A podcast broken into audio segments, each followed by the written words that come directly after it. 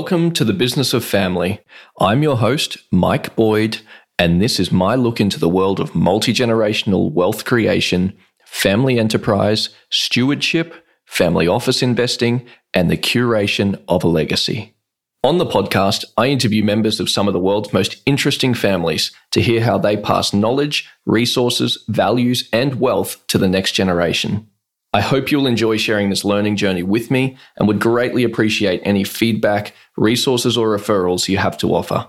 To sign up to my weekly Business of Family newsletter, go to newsletter.mikeboyd.com.au. This week's guest is Professor Vicki Tenhaken, a college professor in management at Hope College in Holland, Michigan, a former business executive at Herman Miller and GE, a researcher of corporate longevity, and the author of the excellent book, Lessons from Century Club Companies Managing for Long Term Success.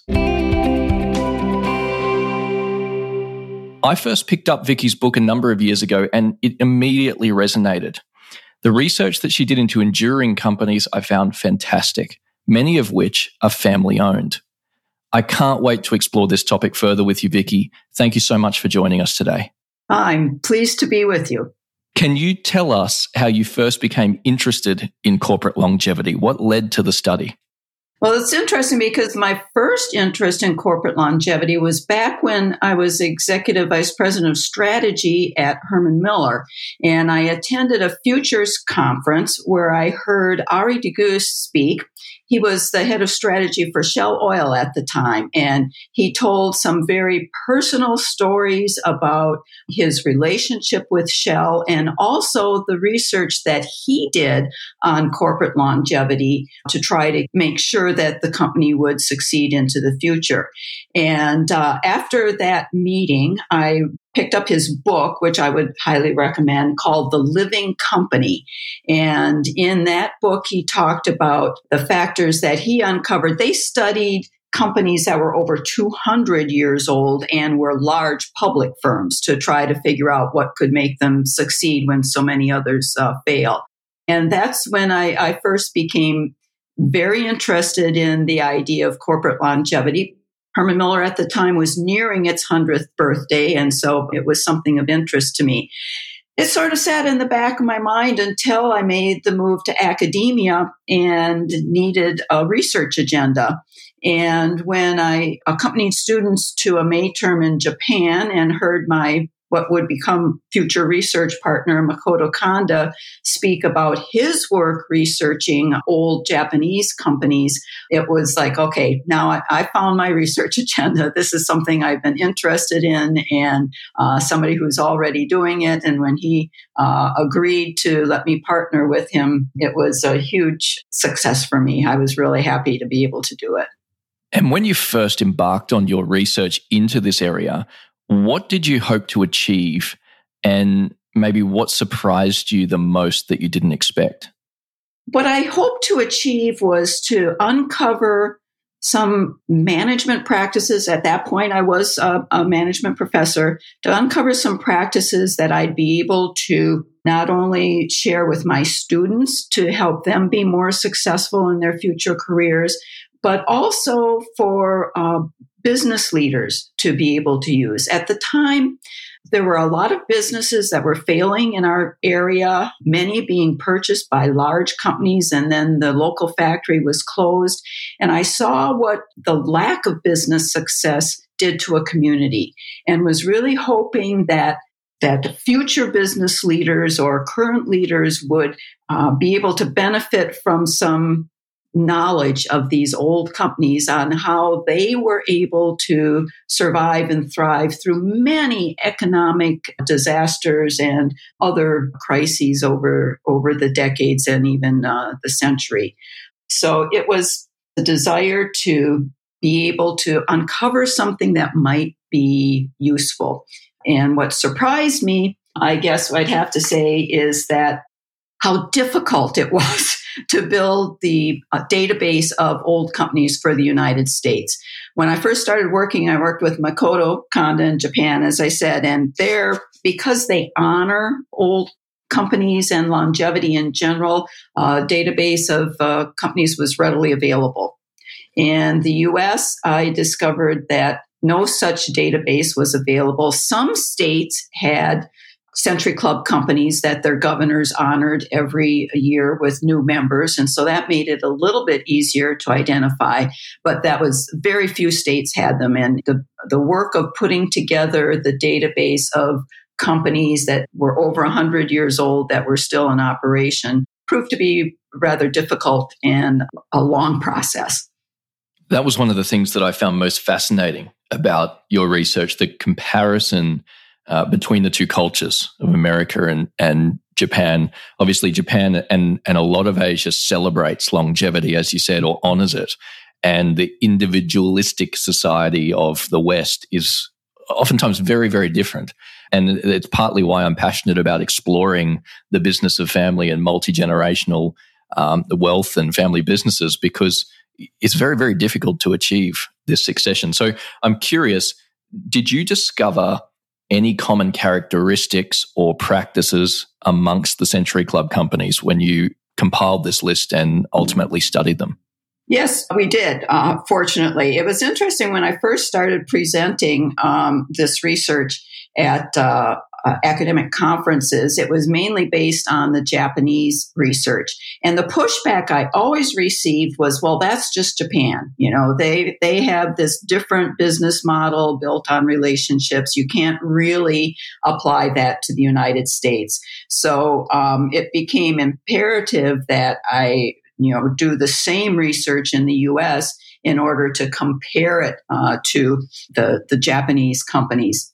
And once we were able to do that, which I will admit took longer than I had had hoped for, it turned out that there were in fact common factors or management practices that old companies in both countries engaged in. And, you know, there was difference uh, statistically in terms of how much one country's old companies supported a practice than the other. But overall, it, everything really was reinforced in terms of old companies were more similar in the two countries than they were different. And that I kind of distilled it down into five major practices that in brief could be described as one, having a, a real mission in terms of a, a, really clear statement of their business purpose and that you know this is this is what we do and why we do it. It's core to who we are. And they were very clear about it. And it wasn't just about making money. It was about what their reason for being in business was, what value they brought to society. The second factor was that they tended to have some core competency that they believed distinguished them from their competitors and that it would be very difficult to copy. And they truly invested in building that competency, that strength, if you will, over time. And what that meant was that they also had to change over time. And so it was not only having a clear core competency, but then developing it and adapting it over time as necessary. Those were the first two management practices that we found were unique to old companies. And the last three really all have to do with relationships. The third factor was that they had long term and close relationships with their business partners, with customers, with suppliers and, and dealers, other related business units. They almost viewed them as extensions of their company because so many of them were small. And then the fourth factor was long and very close relationships with employees uh, who they invested in. And then the last one was truly interesting one that we uncovered, which was really close relationships with their local communities in terms of, you know, investing in the community and really being seen as a member of that community as sort of an almost an extension of their family or their company. So the the relationship aspect came through very strong, not just in the the Japanese results, but also in in the U.S. surveys. I think that that's something that's often celebrated in family business culture, that they're often such big participants and advocates for the local community because they've been around so long and they intend to be around for so long. They can make long term commitments, long term bets in the business, but also have long term impact within the community around them. And I think that's really powerful. But one thing that I'm interested in is obviously sometimes we think about very old companies being stuck in tradition doing things the way they've always been done.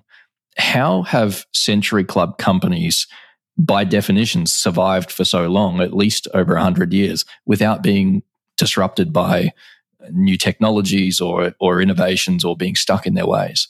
Yes, this is one of the trickiest practices, I think, in terms of how these old companies both you know maintain and celebrate tradition and also manage change. And the uh, as a matter of fact when i had roger martin who's uh, written a number of strategy uh, books was the dean of uh, business school in toronto and he looked at it and he said you know this is the difficult one. It's easy to talk about but really hard to do that balance of tradition and change. And you know there's there's no formula for it. The one thing that I did find out in talking to many of these old companies is that they knew they needed to change. They kept on top of what was going on in the external environment. And again, many of them were small to medium sized businesses. They didn't necessarily have their own research groups, but they made sure that everyone in their company had a role in staying in touch with a customer or a supplier or other business leaders uh, in their community that would kind of keep their feelers out for you know what should we be looking at? What should we be concerned about? You know what is what's going on here? Whether it's changes in technology or globalization or government interference, if you will. And then the way they went about making change when they needed to was really interesting. And the reason I found it interesting because this is the one thing that did conform with what we teach in business school in terms of change management, but it's a, a change management process that uh, I find many companies don't actually implement. And it was one that they take a very long time to do it. In fact, in the research, the 100 year old companies said, mostly said we take too long to make major change. But it was the fact of taking that time to honor the past and what was good about it and what led them to their success today, but then also saying, now this is why we need to change and this is how we're going to do it. And that the process of bringing everybody along in making the change uh, rather than throwing out the baby with the bathwater, so to speak. They brought employees along and suppliers and customers and really made the effort to make the change together, if you will. And recognizing many of them said it was a crisis point, but they they managed to use their values and what was strong about the company to help make the change. That's excellent. And uh, I'd love to touch on now the family owned businesses. Your research in the Century Club companies, I assume that not all of them were family owned, but many of them would have been. Did that show up in the research? Were they a minority or a majority? And were the family owned companies any different to the non family owned companies? Yeah, this is an interesting one because what Makoto Kanda did in Japan was focus almost exclusively on private family owned companies. And when I decided to do the research in the US, I chose to just identify any company that was over 100 years old and didn't i mean i asked in the in the survey whether they were private or public and you know whether they were a family generational company but i didn't focus exclusively on family owned companies but what was interesting uh, that the results were that by far the majority of the companies that made it to the century club mark were privately owned about 86 plus percent of them were privately owned companies. And of those, the majority, in fact, were generational family owned companies. Upwards of over, over 60% were family owned companies.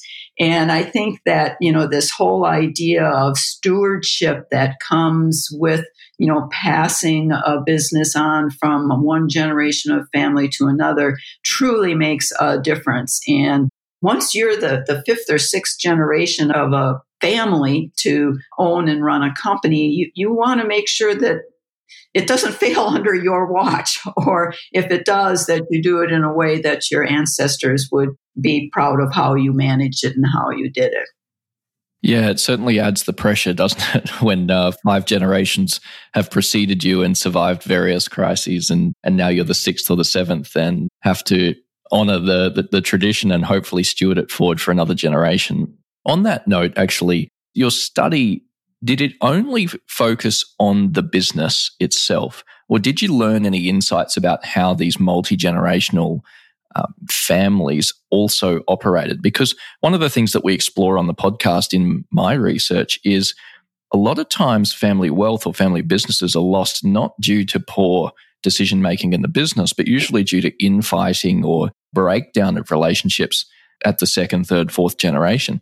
Did you glean any insights almost by accident in studying how these businesses have lasted so long? Yeah, it it wasn't a focus of the research in terms of how families manage that process. There were, you know, some anecdotal stories, of course, that came out as a result of it. And the, the one thing that I would say seemed to stand out the most was the focus on developing future leaders. You know, how are we going to make the transition when that happens? Who's going to uh, lead the company? And how are we going to come together as a family to support that leadership decision? And the fact that they worked on that long before the current leader was anywhere near retirement or, or passing it on to the next generation that piece came through loud and clear and actually was pretty consistent with other Century Club companies and what they do in terms of uh, leadership succession and development as well. Just a matter of being very deliberate about it long before the transition actually needs to happen so that if there are any difficulties, they can be worked through uh, before it, it's actually necessary.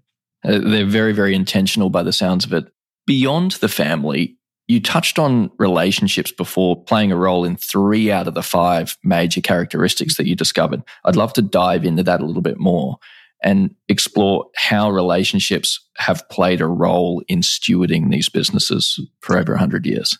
This is the interesting factor to me. I found when I often present this research, particularly at academic conferences, I start out by saying, you know, the the good news is that there are common factors that old companies uh, engage in that they say have led to their longevity. The bad news is it's not necessarily what we teach in business school, and it's these this soft side of business that really seems to make a difference, and yet for some reason, we as academics um, and as business leaders are often uh, reluctant to talk about it or really work on how to make it happen and make these relationships succeed. Um, I was encouraged when I interviewed one former retired CEO of a public company that was a Century Club company, asked him to read through the research results and see what he thought. He said, yeah, I think this all sounds uh, right on the mark, except I don't think you emphasize relationships enough. and so it's like, okay, oh. uh, we, we've got something here.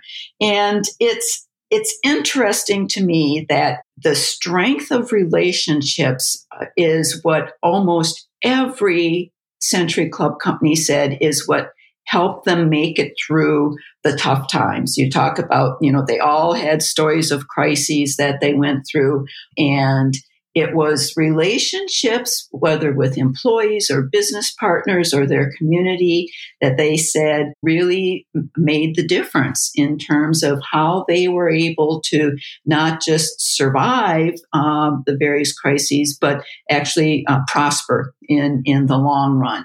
And what they made a clear point of saying is that because they were focused on building the relationships, the business success followed. That by building others, employees, and helping customers succeed and helping suppliers and others succeed as well, that they succeeded. And that they talked about it as a, a, a web of relationships. Often it was connected to their family history and reputation, but it was both commercial and economic and social that they said it's like we're all in this together. And that if, everybody succeeds, then we will succeed as well. They also said that you can't just take these longevity factors independently and say, well, we'll do this one, but we don't think this one is necessary. They said you really need all of them working together because of the web of relationships that reinforce each other and that by by building it all around and interconnecting it that's what enables not just us as a company or a family to succeed but all the well i think the term is all the stakeholders in the business succeed as well let's explore the uh, comparisons that you made between very old japanese businesses and american businesses what were the key differences between them beyond just obviously the, the major cultural difference, but what were the key differences you found in those businesses? And were there also key similarities? One of the last uh, papers I did was to really dig down into the individual practices between the Japanese Shinise and the uh, American Century Club companies to see, you know, where were the differences and where were the, the commonalities. And even though overall they both supported all the major factors. There were some areas where US companies, though still showing support for a certain behavior, were significantly less supportive than the Japanese firms. When I looked at analyzed them uh, more in more detail, it appeared to be differences in implementation rather than in intent or strategy. For instance, US firms didn't show as much support for many of the supplier relationship practices that old Japanese companies practiced. Yet, US firms were more likely to have maintained long term relationships with their suppliers. They just tended to do it in a different way. And though US firms were less likely than their Japanese counterparts to have a systematic plan in place to develop future leaders, they put more emphasis on developing their leaders from within the company. The US companies reported less likelihood of having a systematic career plan in place for developing future leaders, but they supported all of the other leadership development factors. So again, it you know it tended to be one of, of, of details of practice rather than overall intent or management. I think, you know, kind of getting back to one of your earlier questions about private companies or family owned companies versus public companies, one of the things that came through in both the, the Japanese and the US companies was this uh, conservative approach to managing finances as a specific practice, if you will.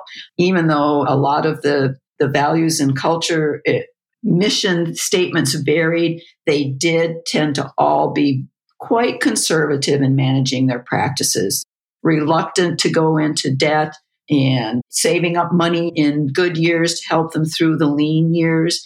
And I think that that's one of the reasons that they've stayed small, many of them, but also one of the reasons they've been able to weather some economic crises like we're facing today.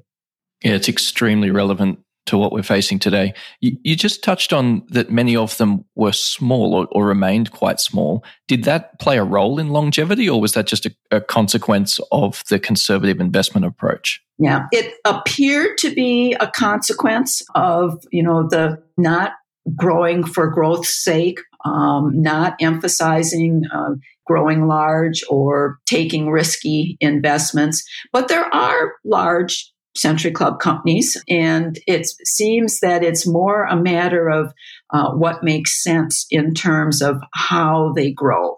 I think that the conservative financing definitely played a role. If you're eh, one, one company told me they said, "Yeah, people keep telling me we should expand to other locales."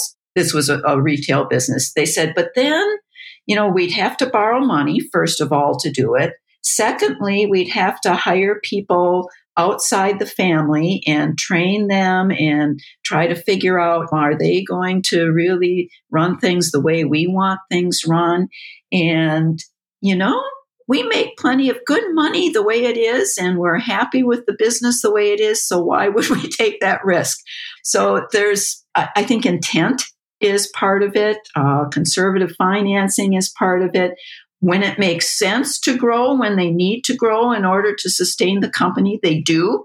And some of the, the crises that they talk about are those times when they've had, had to do it. And it was a major decision.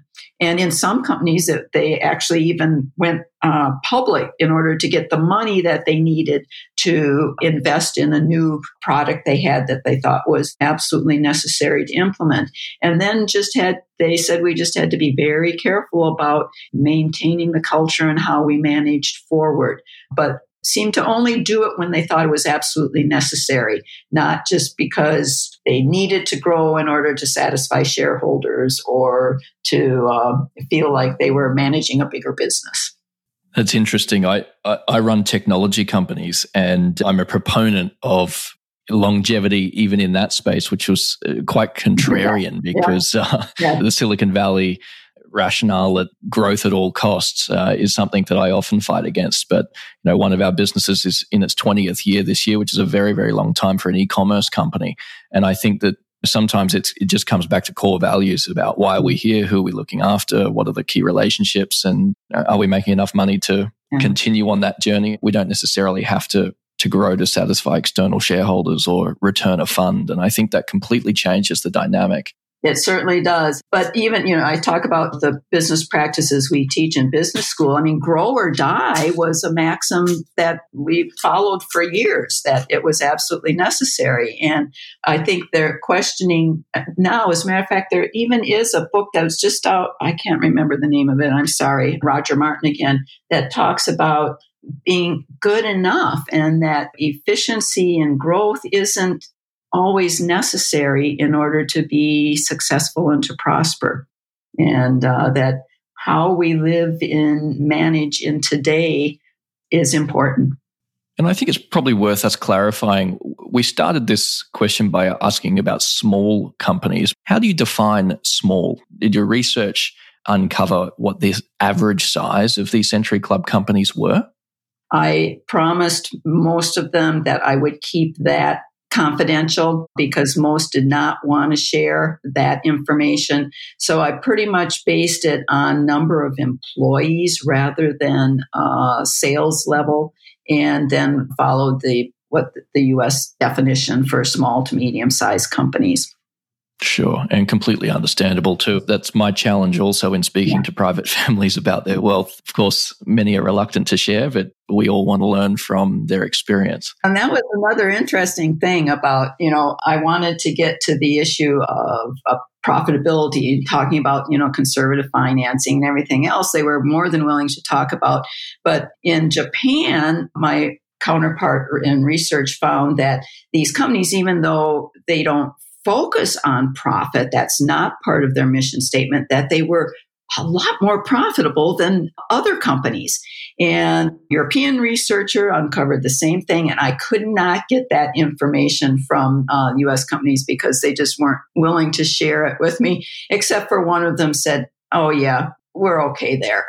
you know, we're, we're, we're we're we're very profitable. I just don't even want to look at the numbers or share the numbers to it. So it's great answer.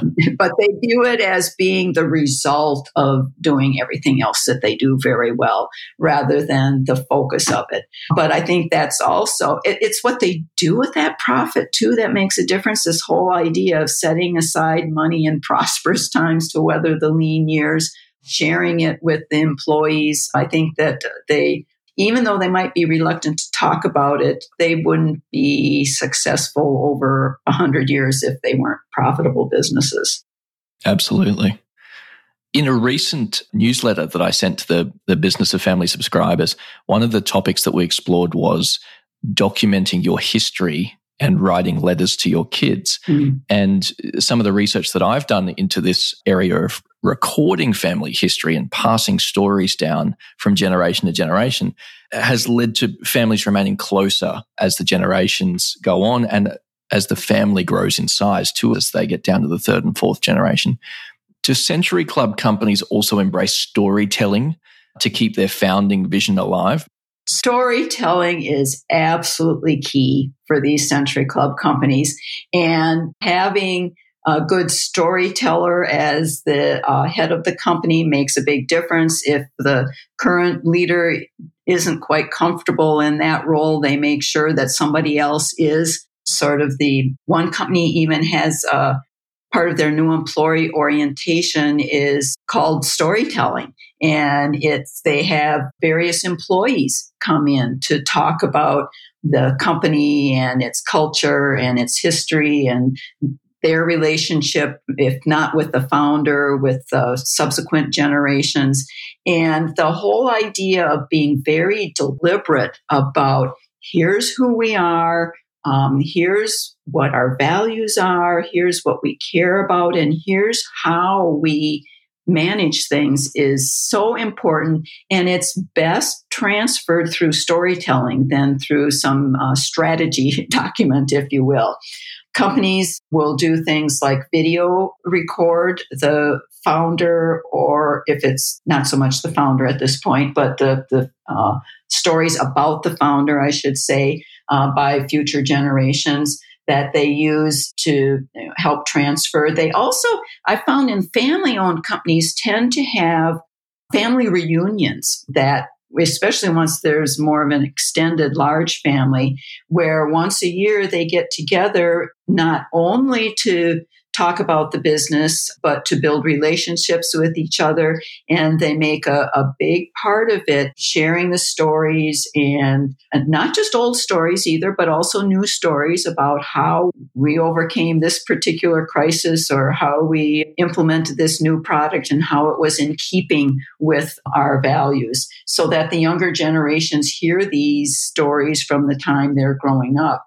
But I think the, the stories are just as important for employees and suppliers and customers and local communities to hear as it is for family. Many of them now um, have a, a, link on their website that talks about the story of their family.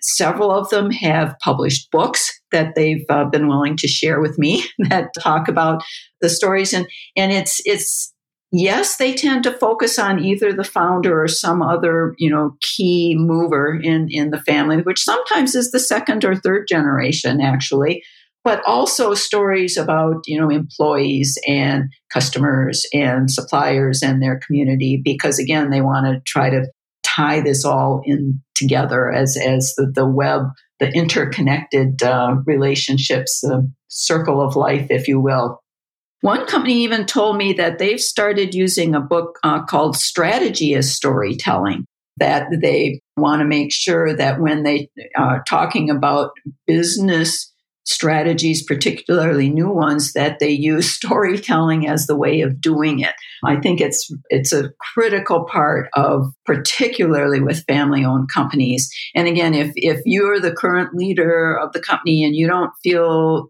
like you are a storyteller, find someone who is.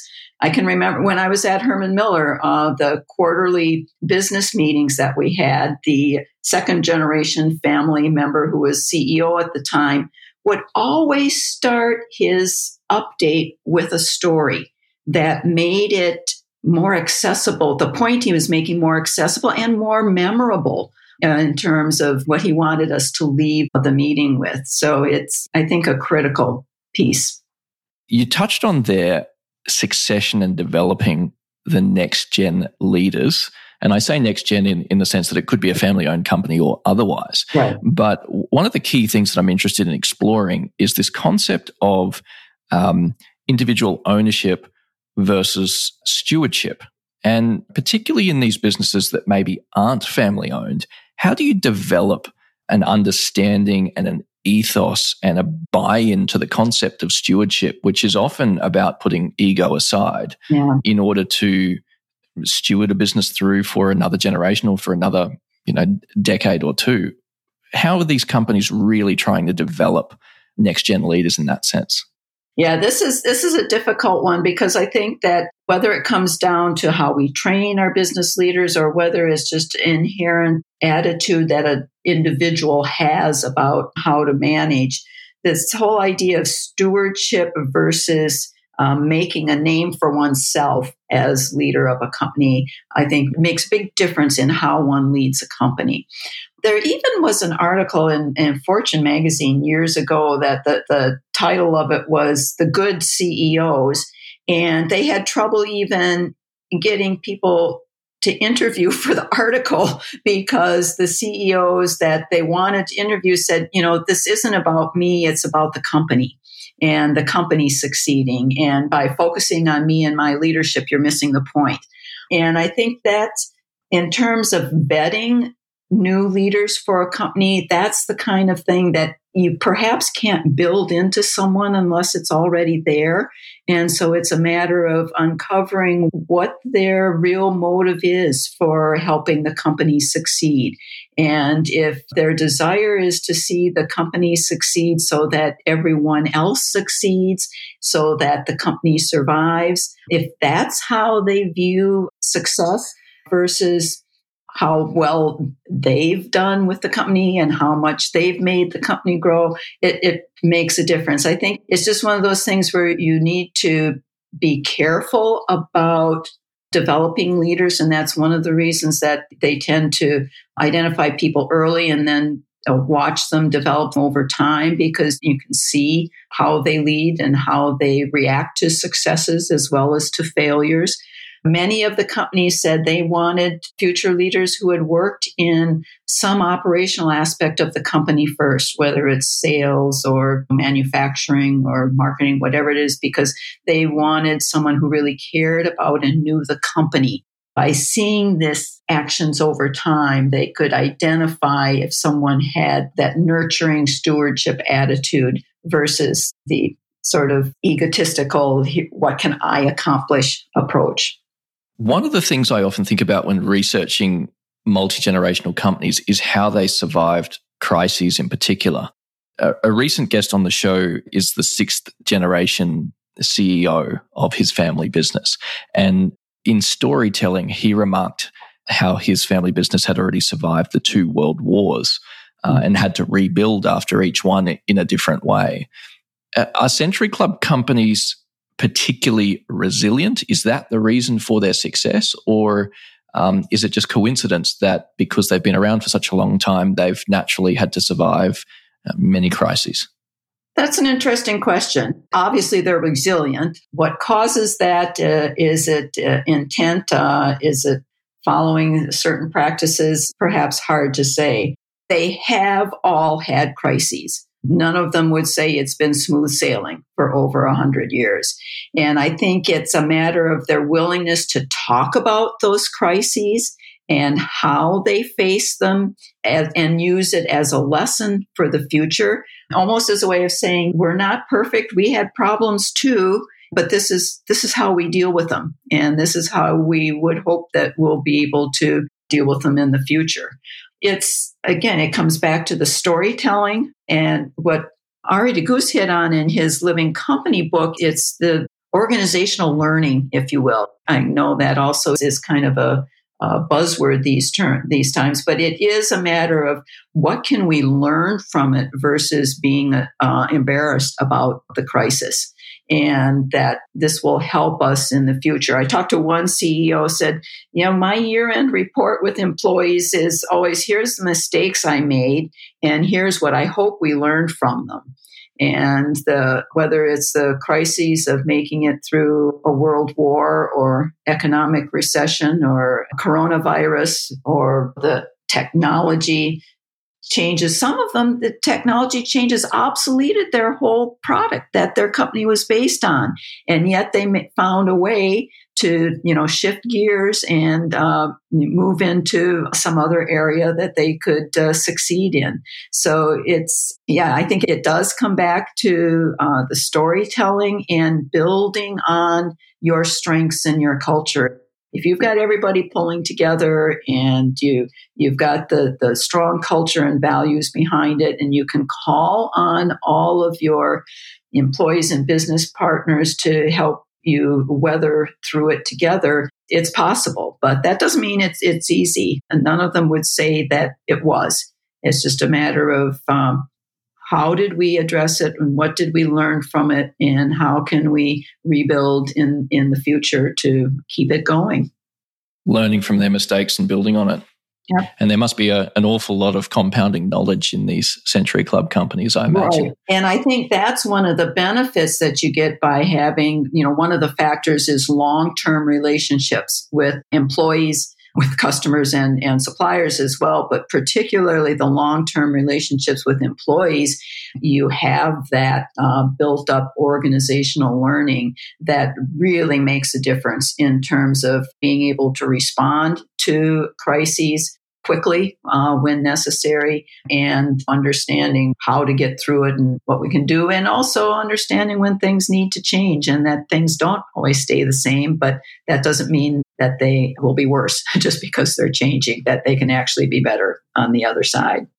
You touched on it earlier in the conversation about how some companies have even had to go and raise money or go public in order to survive a particular threat did you find a distinction between the longevity of a business and whether it goes public or remains private? It does appear, based on the research, that it is much harder for a public company to survive long term uh, than it is a private company. Although there are public companies that are over 100 years old, some of them are actually quite closely held, however. So, you know, the company maybe needed to go public to raise money, or they had uh, one branch of the family that wanted their money out, and that was the way they chose to do it. But there are several where you'll see in my database it says a public company, but it's fourth generation management. So that's one way of, of going public. There are others fewer and, and far between. Several of them, they end up either getting bought out by other companies or declaring bankruptcy at certain points in time. It's possible to be public and over 100 years old. And again, that was one of the reasons Arie de Geus from Shell wanted to study public companies because that's what they were. Every private company I talked to in the Century Club believes strongly that their longevity and prospering is due to their ability to stay private, that they can chart their own course rather than having to report quarterly earnings and growth uh, statistics, that they can make decisions for the long term without having to explain it to a, a very anonymous uh, financial market. So it does appear that it's more likely to be able to uh, attain longevity if you stay private, but it's not impossible to become a Century Club company if you're public. It just takes intent if the leadership of a public company says this is how we're going to do things and anybody who invests in our company needs to know that because that's how we're going to manage then it then it's possible. But it it takes understanding investors and management who's who's willing to work for the long term rather than feeling the need to show those quarterly statistics that are, are so prevalent I, I would have assumed that private companies had greater success in stewarding over a long term, but it's great to hear that there's public examples as well. In that response, Vicki, you mentioned your database. Is that something that if the audience is curious about, is that something that's accessible or is it accessed via your book? How do interested parties explore that a bit further if they want to dig into the data? It, it varies. I have been updating the database that's in the book every couple of years.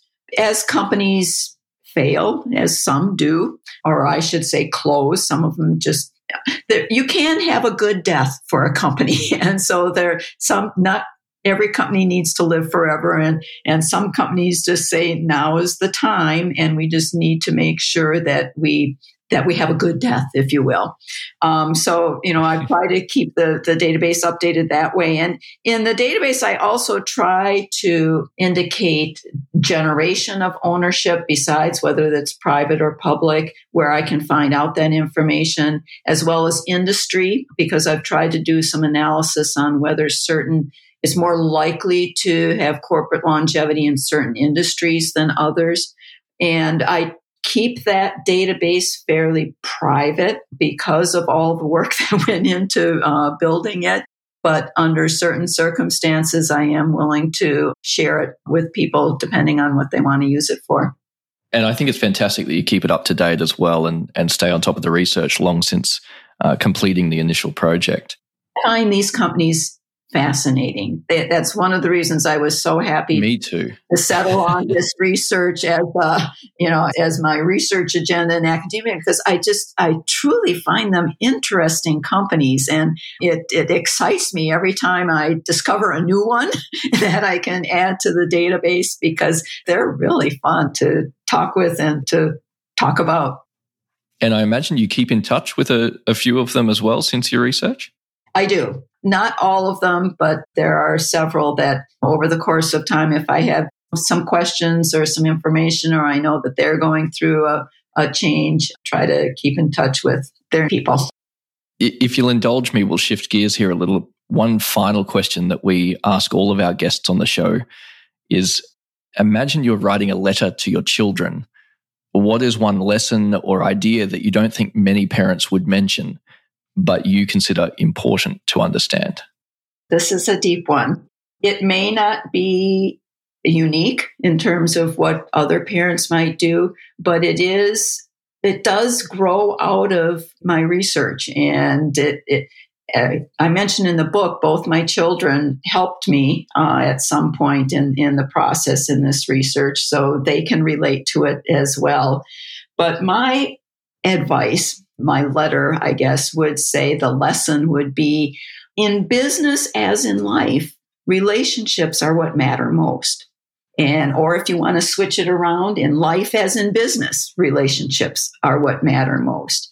And that the best path to success is by helping others grow and to prosper. And that take the time to develop those relationships in real time. Life is busy as business is busy. You know, there's always something in the future that you're worried about and that you want, feel like you need to work on, but take the time to live in the present and appreciate, nurture, and build your relationships. Wonderful lesson, Vicki. Your book and your work have certainly helped inspire my journey and my passion to explore this topic. So I'm so glad that we could connect and uh, dig a little deeper on the topic.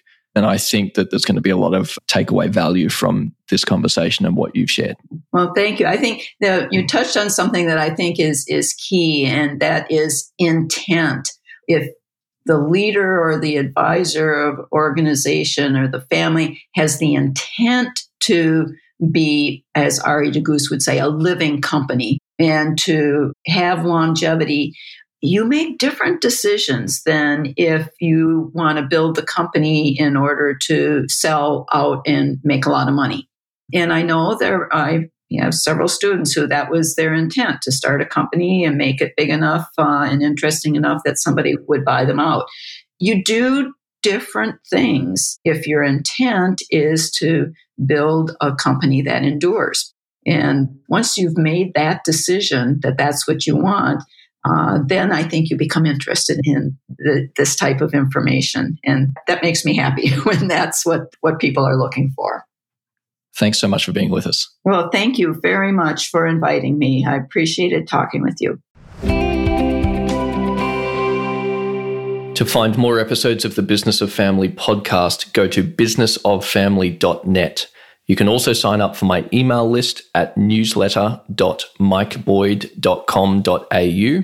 After you sign up, you'll receive immediate access to all past issues and then one email per week. You can also follow me on Twitter using at Mike Boyd. If you enjoyed the show, please leave a quick review on iTunes, which will help more people discover the business of family. Thank you so much for listening.